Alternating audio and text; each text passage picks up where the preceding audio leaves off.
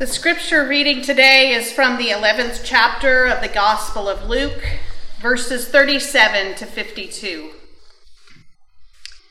While he was speaking, a Pharisee invited Je- Jesus to dine with him. So he went in and took his place at the table. The Pharisee was amazed to see that he did not first wash before dinner. Then the Lord said to him, now you Pharisees clean the outside of the cup and of the dish, but inside you are full of greed and wickedness. You fools! Did not the one who made the outside make the inside also? So give for alms those things that are within, and see everything will be clean for you. But woe to you, Pharisees, for you tithe mint and rue and herbs of all kinds and neglect justice and the love of God. It is these you ought to have practiced without neglecting the others.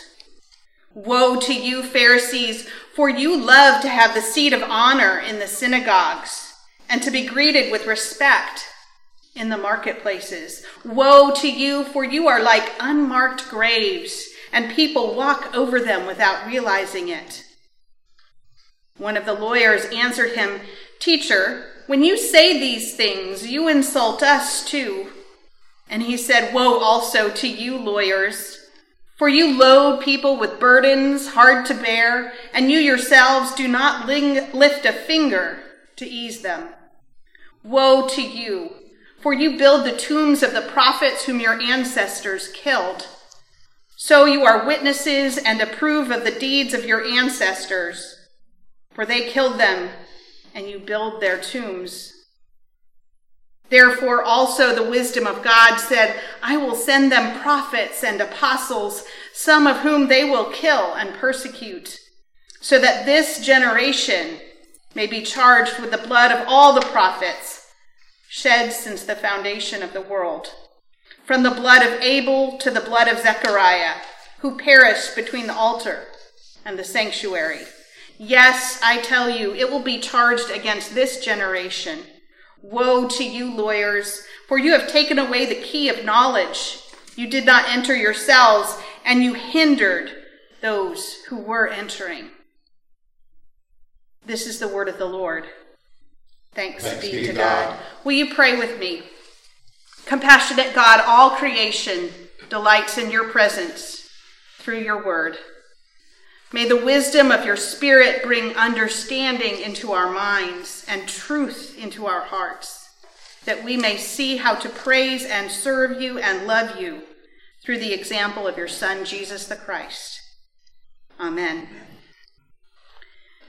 Those of you who know me well, those of you who listen to me week after week, you know I do broad range sermon planning about six months out. So, six months ago, I chose to preach this Sunday, this very Sunday, on a passage where Jesus refused to wash his hands. That's funny. That is really funny. The Holy Spirit clearly has a sense of humor. What an odd passage we have today. The Pharisees accused Jesus of not washing his hands before eating, something we've all been taught to do since we were little. I remember my mother checking to see if my hands were damp, smelling them to see if I had used soap. You couldn't get anything past her. She was a nurse. And right now, I don't know all about, about all of you, but I am washing my hands like never before, especially before I eat but compulsively at other times as well. My hands are raw from all the washing and hand sanitizing I've been doing. So, why is Jesus not washing his hands before eating? What is the deal here? Did Mary not teach him anything about proper hygiene? The Greek word for clean in this passage is baptizo. Baptizo, can you hear the word, the Greek, in the Greek word, can you hear the word baptize? This hand washing that the Pharisees are complaining that Jesus is not doing, this hand washing is not the kind we've all been practicing, making our hands raw, trying to keep them clean and COVID 19 free. This is ritual hand washing, a ritual cleansing not to wash away dirt or germs, but to wash away sin you might have committed since the last time you ritually washed. The Pharisees tried to call out Jesus on his behavior. These were the same guys who've been trying to set up roadblocks in Jesus' ministry from the very beginning. Here they were, religious men, supposedly the ones who cared for the people, but what they cared for was law and ritual. As religious men, they needed to publicly obey the law. But these guys, they didn't just obey it, they exceeded it. They fasted longer than anyone else, they tithed more than anyone else. And most importantly, they made sure everyone saw and knew that they had followed the laws and rituals more strictly, more precisely than anyone else. They were hindering Jesus from his ministry of love and justice because their hearts of stone only saw Jesus breaking laws and disrupting rituals.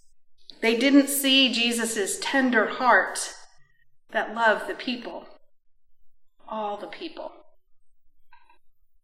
So Jesus came to town to eat dinner with them at their invitation. His feet and hands were undoubtedly washed by slaves for cleanliness when he entered the home. And when it came time for the ritual cleansing or baptizing of hands, Jesus declined. Let the games begin. The Pharisees accused Jesus of not observing rituals, and Jesus called the Pharisees on their own behavior. He told them, You can't change what's inside of you simply by washing the outside. That won't change your heart and your soul. If you want to truly transform yourself, it will take more than that. Rituals, especially empty ones, will not work. Empty, showy rituals will not soften a heart of stone. Friends, what a time we are in, right? I, I long for our rituals I long to stand in the entrance and shake your hand. I long to give you a hug, to hear about your week from a closer distance than six feet.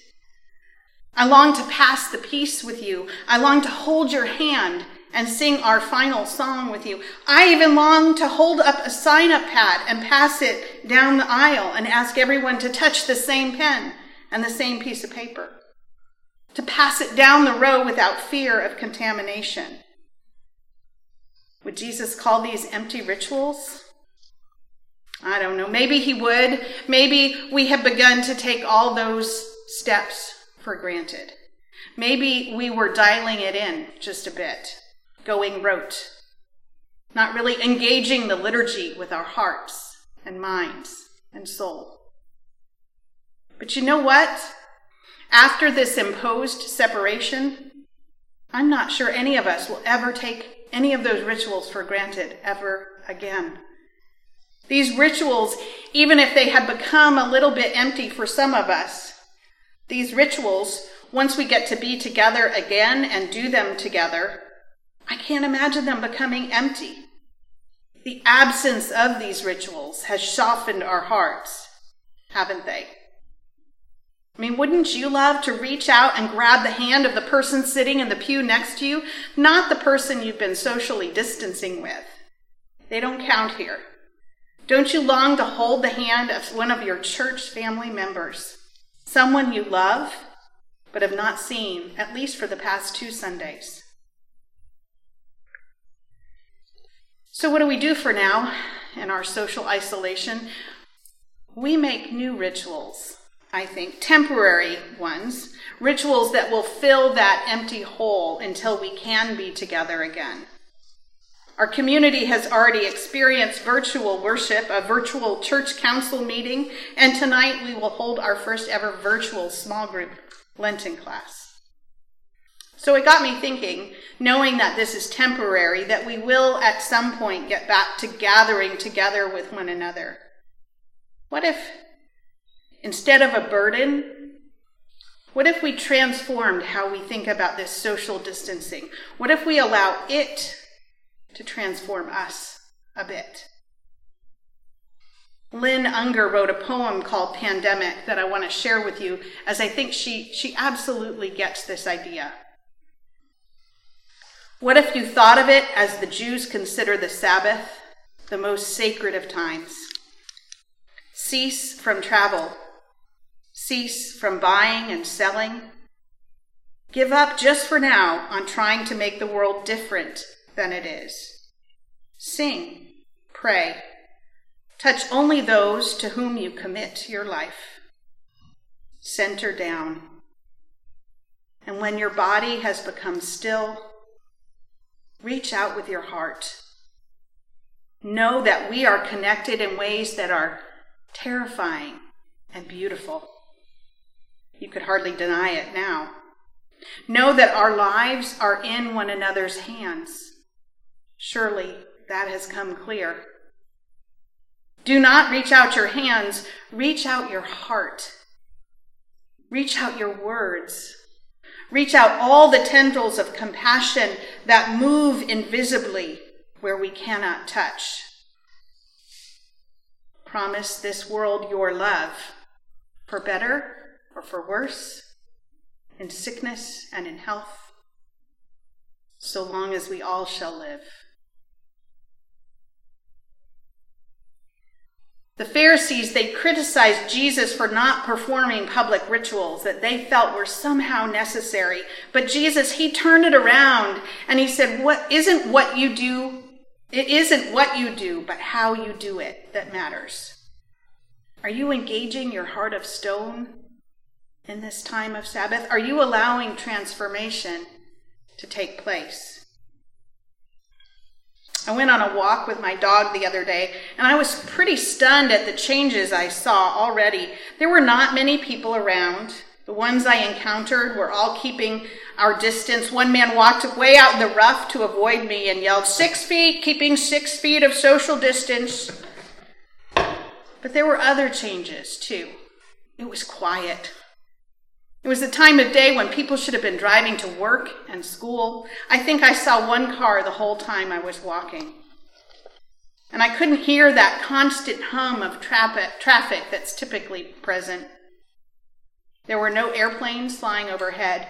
You never really notice that there's an airplane noise. You filter it out, but when it's absent, you notice that. You can hear the absence of noise.